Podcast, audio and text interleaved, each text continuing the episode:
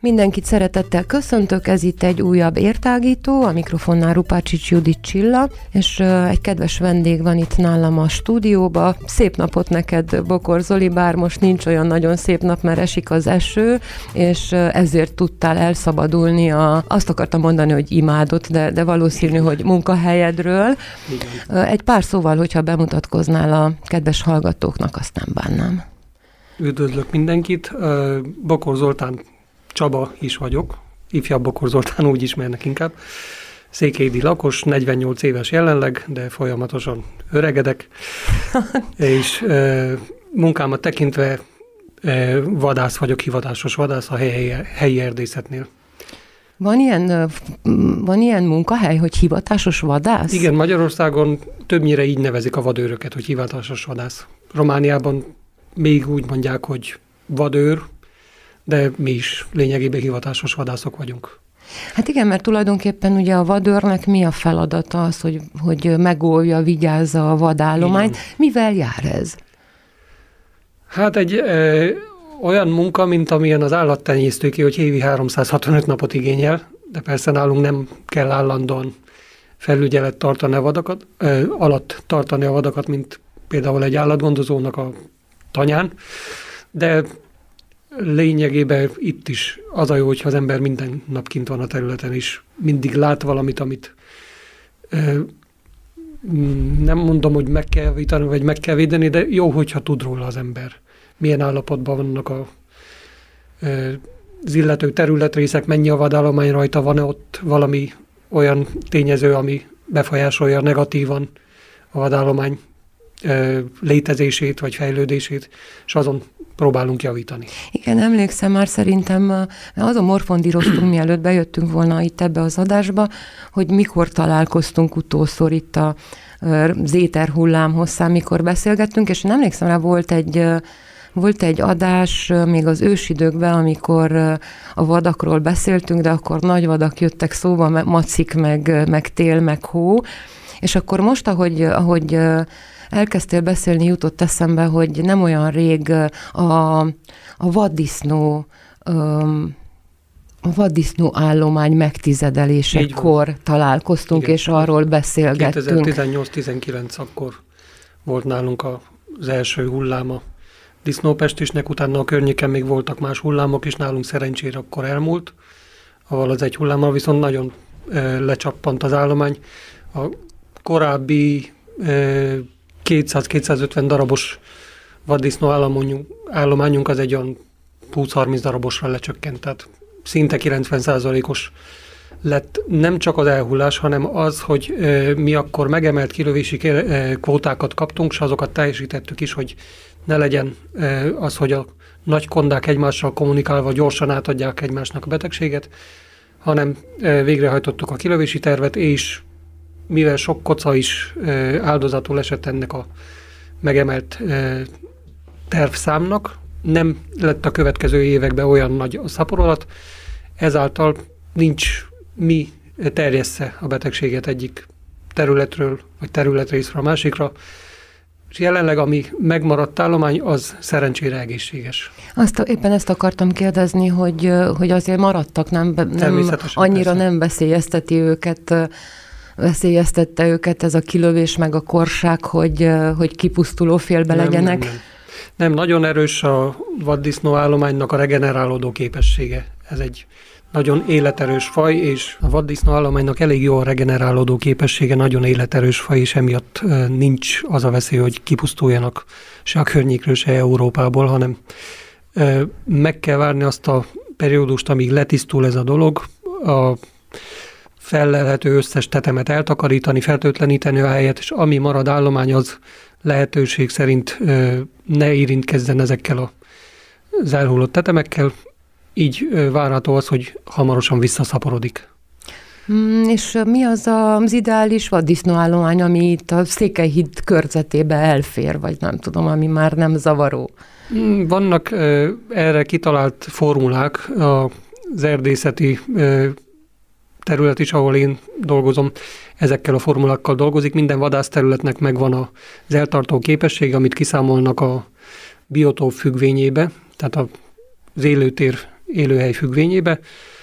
A biotóp az a fizikai és a meteorológiai összetevők összessége, egyfajta élőhely plusz klíma. És ez határozza meg, hogy azon az adott területen milyen vadfajból mennyi az optimális létszám. És ezeket az optimális létszámokat már jó évtizedekkel ezelőtt kiszámolták, amikor felállították ezt a rendszert, amikor egy-egy vadászterületet körülhatároltak, és azokat a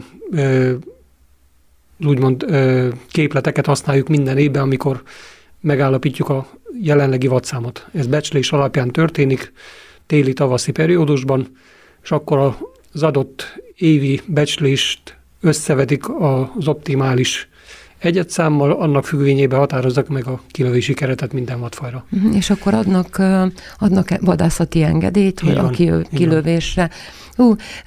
Érdekes, itt mekkora az a terület, amit te vigyázol? Úgymond védek, igen. 7500 hektár nettó terület, az azt jelenti, hogy a falvak területe nélkül 7500, falvakkal együtt olyan majdnem 8000 hektár, tehát a belterkekkel együtt, csak az természetesen nem vadászható terület. Úgyhogy a valódi külterület az 7500 hektár. És akkor jó, hát a falvakat nem, de az erdős területeket, meg a mezőségeket, meg a szántásokat, azt minden nap körbejárod, vagy egy héten egyszer? Minden nap, de nem az egészet. Hogy valóban nagy lenne, sok lenne mindet egyszerre, vagy minden nap megnézni, úgyhogy beosztom én is magamnak szektorokra, kisebb területrészekre, és akkor egy nap ide megyek, másnap oda megyek. Van úgy, hogy az erdőt járom, van, hogy a mezőt járom, van, hogy egy mocsarat járok körbe, vagy megnézem a mezőgazdasági kultúrákat ott, ahol az évszaknak megfelelően baj lehet, ahol a vadak is okozhatnak kárt, ott is. Én is felülvizsgálom a helyzetet, hogy mennyire sürgős ott egy vadkár elhárító vadászatot, vagy egy vad riasztást végezni.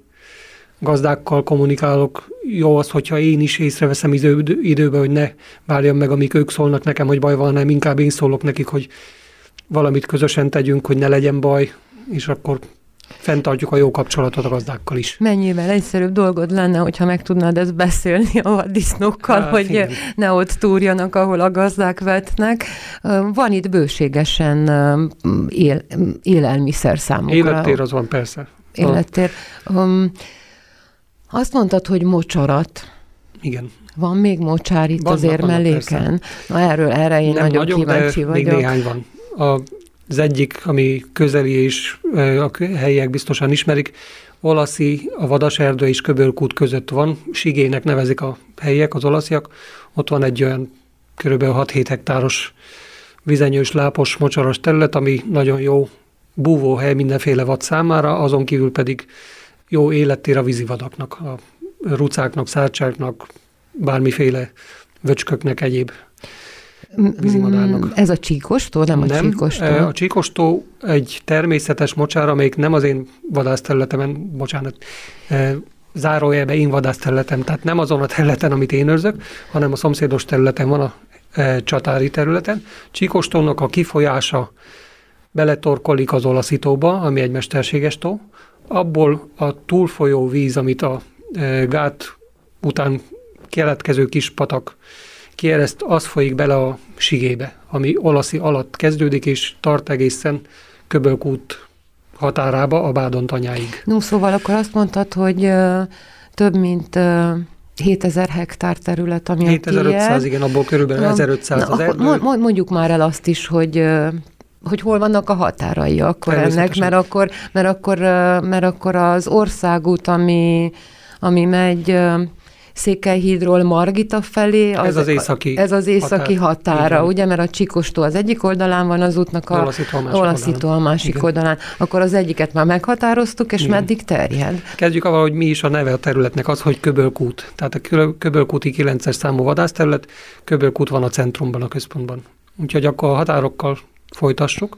Az északi határ az a Székelyhíd, Olaszi, Keresztúr megyei út, Keresztúrnál a vasút mentén lemegyünk egészen Ábrányig, Vedres Ábrányig. Ott a vasútot elhagyva az Ábrány Szent Lázár aszfaltos út, Szent Lázári hídtól visszafele a Berettyón egész Szentjobbig, és Szentjobb, Szent Miklós, Székéd, bezártuk a kört. Fú, akkor ezt most meg is lehetne jegyezni akár, és azt mondtad az imént, hogy az a jó, ugye, hogyha közösen, szóval, hogyha hangot találtuk a gazdákkal, és te veszed észre, hogy esetleg nem jó helyen járnak a vadállatok, akik a körzetedbe tartoznak, de ugyanígy akkor nagyon jóba kell lenni a környező, vagyis a szomszédos körzeteknek a vadőreivel is, mert hát ezek az állatok nem tudják a határokat, és akkor nincsen olyan, hogy... Igen, számukra nincs semmilyen határ. Milyen vadak vannak még itt Székelyhíd környékén, vagy abban hát Székelyhíd környékén inkább így kérdezem, vagy a te körzetedben valószínű, hogy van őzike, medve az nincsen? Jelenleg még nincs, de bármi megtörténhet, amilyen nagy a medveállomány. Tehát kezdjük akkor a kicsiktől felfele haladva.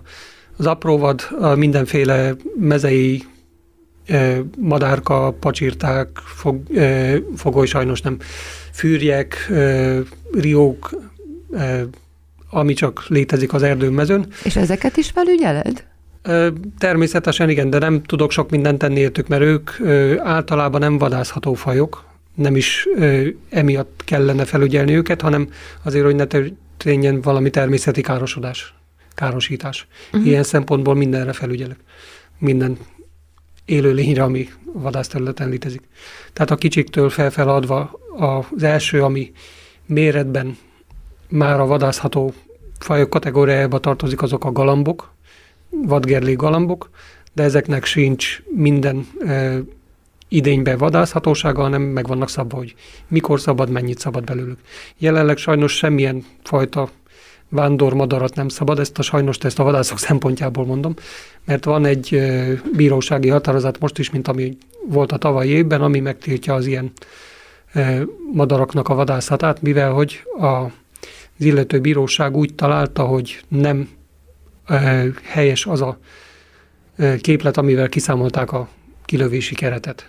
És most gondolunk a tikkokra, meg a vadkacsákra, vadrucákra? Vadrucák, libák, gerlék, fűrjek, galambok és rigók, pacsirták, bármi nemű olyan vad, ami nem nálunk fészkel, hanem vándorló. Persze közöttük, amiket felsoroltam, vannak olyanok is, amik nálunk fészkelnek, például a tőkésréce. Azon kívül beletettek még a listába olyat is, amire semmiféle magyarázatot nem találunk, hogy miért van benne, a szarka és a szürke varjú. Azokra se szabad vadászni? Jelenleg nem. De hát mondjuk mind azokat... a kettő helyben fészkelő, és mind a kettő káros a többi. Ja, éppen azt akartam mondani, hogy azokat valószínű, hogy nem a kulináris élvezetek miatt vadásszátok, hanem azért, hogy megvédjük a fészkeit a többieknek. Mert hogy károkat tesznek. Ó, igen, mert fészek rablók. Igen. Ó, de milyen, majdnem tudok valamit én is. Igen, a madarak, az emlékek. Igen, a madarakat említetted. Igen. Még van egy madár, amit még szerencsére szabad vadásznunk, ez a fácán. Ó, igen, olyat láttunk is a legutóbb, amikor az erdőt jártuk, mert hát ne felejtsük el, hogy ha valaki nagyon kíváncsi, és be szeretné járni a Székelyhíd környéki erdőket, akkor téged kell keresni, mert én nem találkoztam még nálad jobb vezetővel, túravezetővel. Ha ráérek, akkor szívesen segítek. Na igen, madarakat. Fácánokat vadásztuk, azok és tavaly még volt szabad fácánt vadászni? Vagy szabad volt, azt az idén is szabad, tehát tavaly nincsen gond, viszont a foglyot nem szabad, nem azért, mert vándorló madár, ő egy helyben költő madár, hanem azért, mert nagyon kicsi az állománya, és örülünk, hogyha egyáltalán látunk még foglyokat. Szóval madarakról kb. Ennyit, akkor folytassuk a négylábúakkal. A nyúl, mezei nyúl, ami nálunk előfordul, tehát ő még az apróvad kategóriába tartozik, és akkor onnantól felfele a nagyvadakat említjük, az őzet, amit mondtad, vaddisznó és szarvas, ez a három fajta nagyvad van, ami előfordul a mi területünkön. Szerencsére a szarvas állományunk most már kezd megerősödni, egy olyan 30 darab, amit ismerünk, amit tudunk, hogy vannak, ezek mindenféle korosztályból, vegyesen nőstények, hímek, tehát tehén, ünő, borjú, bika, bikaborjú, mindenféle, mindenestől körülbelül 30 darab. Nem egy nagy állomány, de egy jó kis alap ahhoz, hogy pár év múlva még legyen több is. A gazdáknak mondjuk nem egy jó hír, mert a szarvas is eléggé bele tud csipkedni a veteményekbe, napraforgót főleg szereti, meg a tengerit zsengekorába, de a területről viszont hiányozna, hogyha nem lenne. Nagyon jó, említetted, hogy ahhoz, hogy ne tegyen kárt a vad a gazdáknak a területébe, riasztásod, nem csak kilövéshez, hanem riasztátok. Ez miben áll? Vadászkutyákkal arrébb hessegetitek őket? Van ilyen is, igen, ezt zöldhajtásnak hívják, hogy egy adott területrészről, ahol nagyon befészkelte magát mondjuk egy konda, vagy oda szokott egy szarvascsapat, akkor kutyával, vizslával, csahós hajtóebekkel kiszorítjuk őket, onnan visszapróbáljuk terelni őket az erdőbe. Ez ideig, óráig működik, de utána úgyis csak visszatérnek.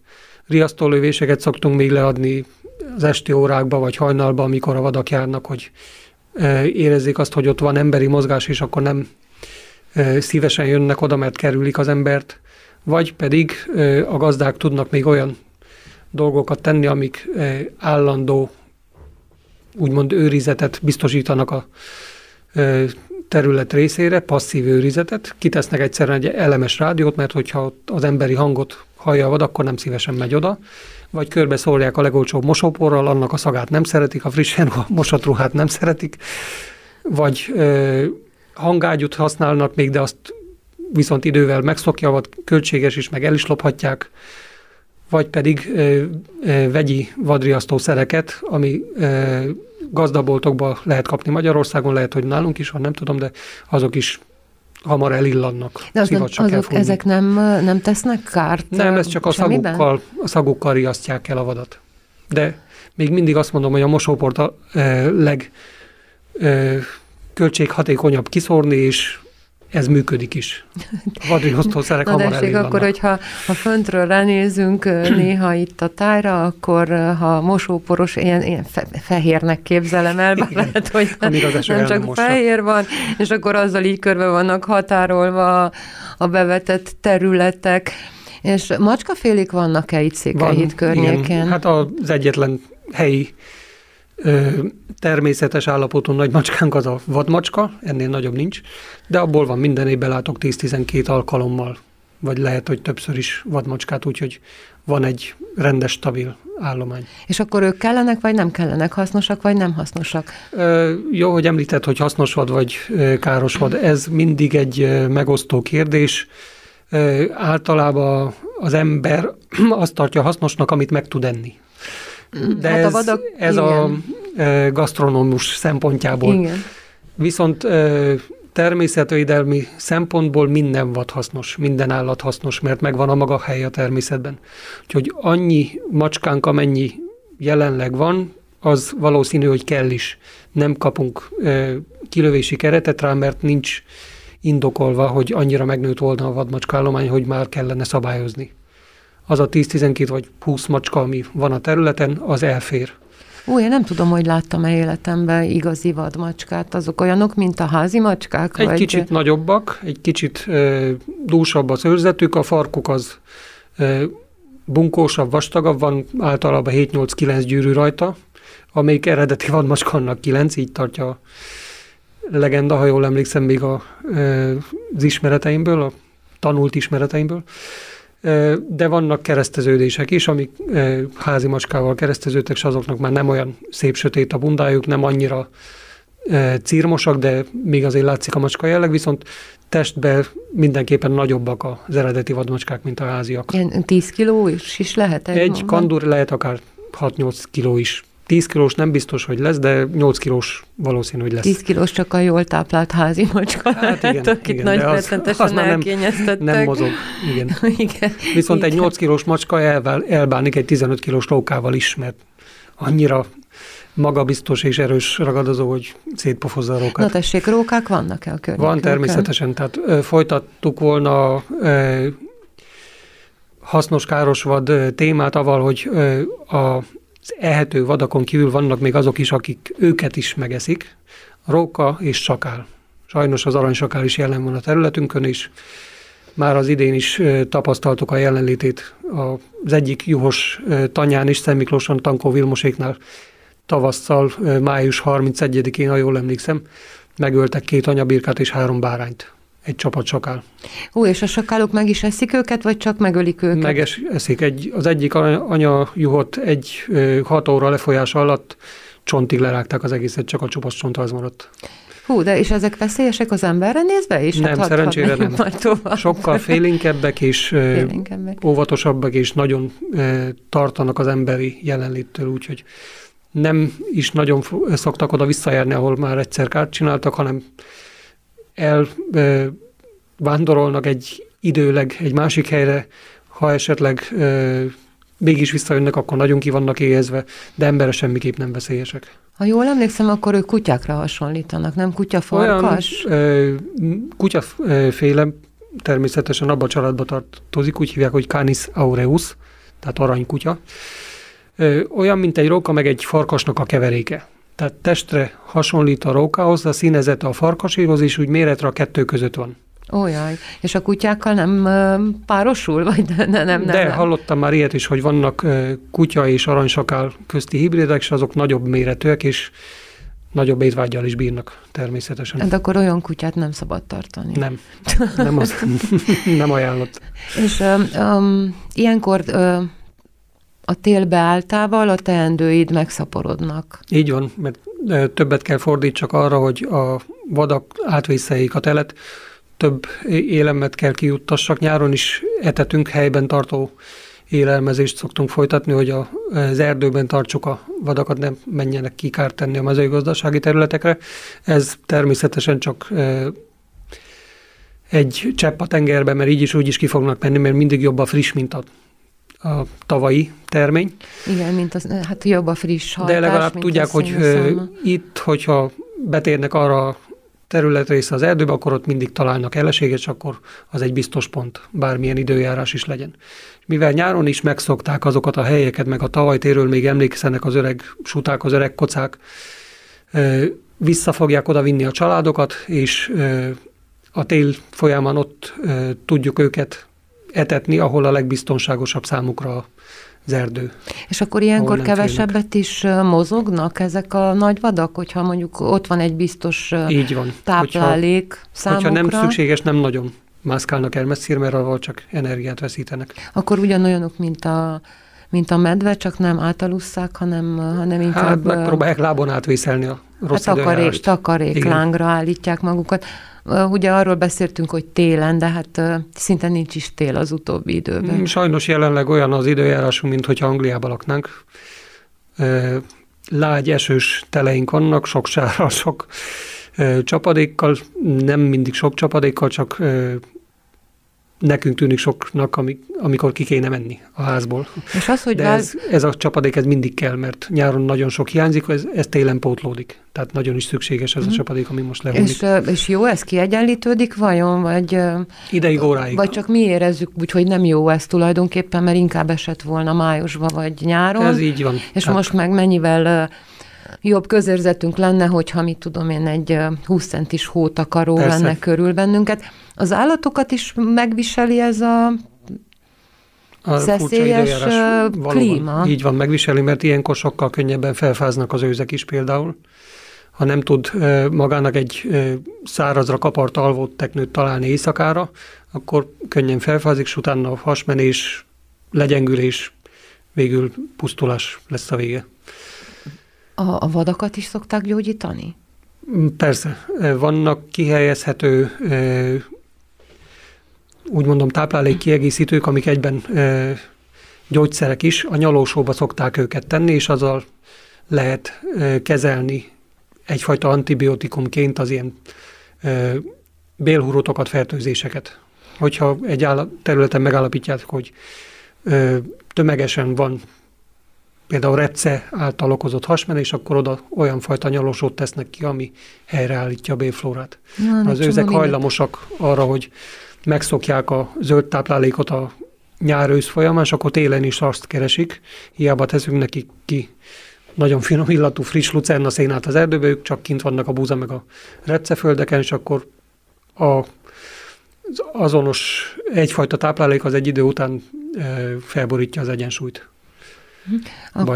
Akkor olyan is van valószínű, hogy immunerősítő a vadaknak.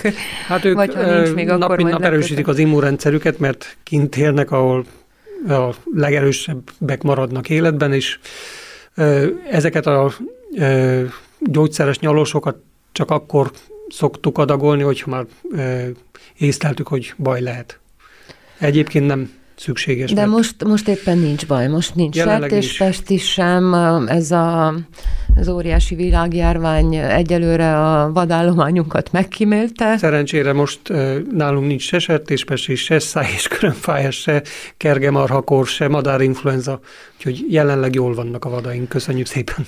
Hát és jól van a vadőrünk is, mert én ritkán találkozom olyan emberrel, és ezt most én úgy mondom a kedves hallgatóknak, hogy ő ne hallja, megpróbálom úgy mondani, ritkán találkozom olyan emberrel, aki ennyi lelkesedéssel, meg ilyen szívvel, lélekkel, szeretettel végzi a munkáját tulajdonképpen. És igen, nagyon szerencsés együttállás ez, hogy a munka egybeesik a hobbival, vagy szenvedéllyel.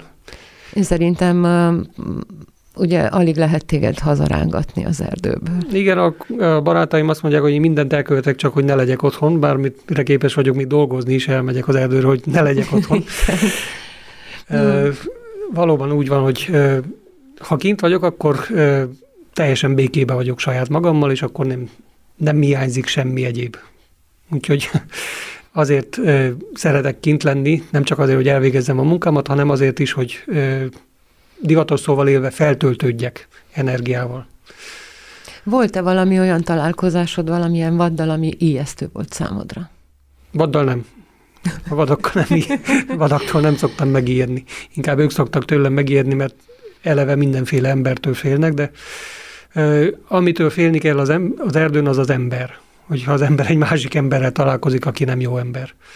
De a vadaktól semmiképp nem kell félni nálunk. Szerencsére nincsen medve, minden egyéb fajta vad, ami nálunk van, az nem bántja az embert.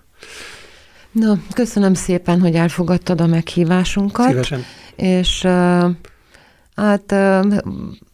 itt most a stúdióba ültünk, és én irigykedve gondolok végig azon, hogy te nap mint nap kint vagy az erdőben, de szerintem aki szeretne, az mehet egy nagyot sétálni, mert veszélyeztetve valóban nincsen. Igaz, hogy most csak gumicsizmával járható szerintem az erdő, mert annyi eső esett, de hát ha holnap nem esik, akkor valószínű, hogy nem tudtál volna bejönni holnap. Nem, holnap kell menjek etetni.